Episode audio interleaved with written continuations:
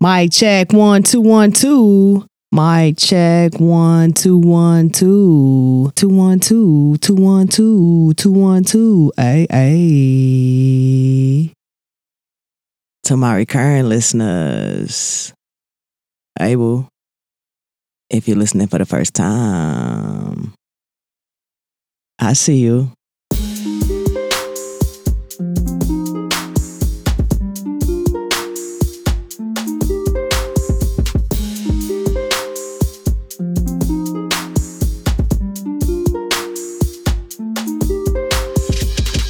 We are each encountering a human experience. Within this human experience, we either act out of love or fear. Love enlightens us, fear contains us. And so my fears are my to do list. I realize fear keeps me here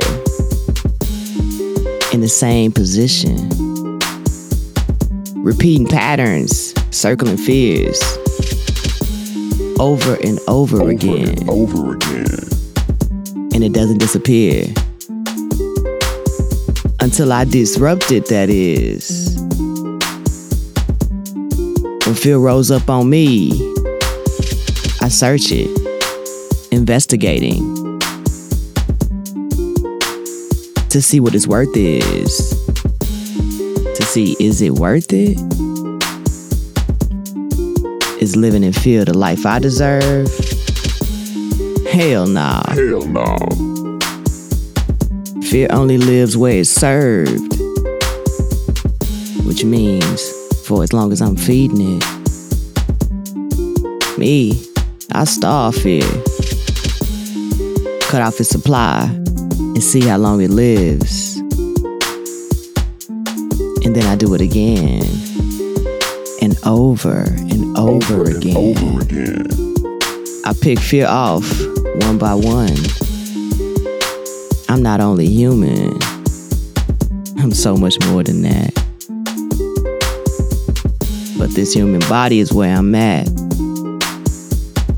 May as well dress it up real bad. Only got one life. Damn, that's sad.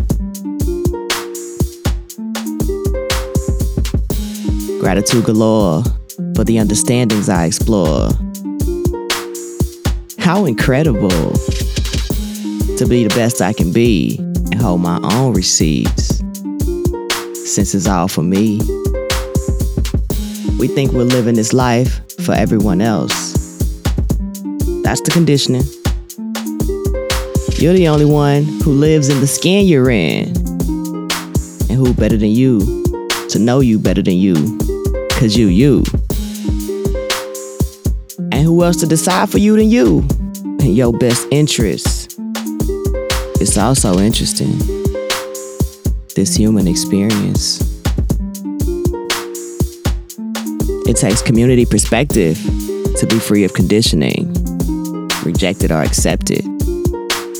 It's your experience. It's your decision.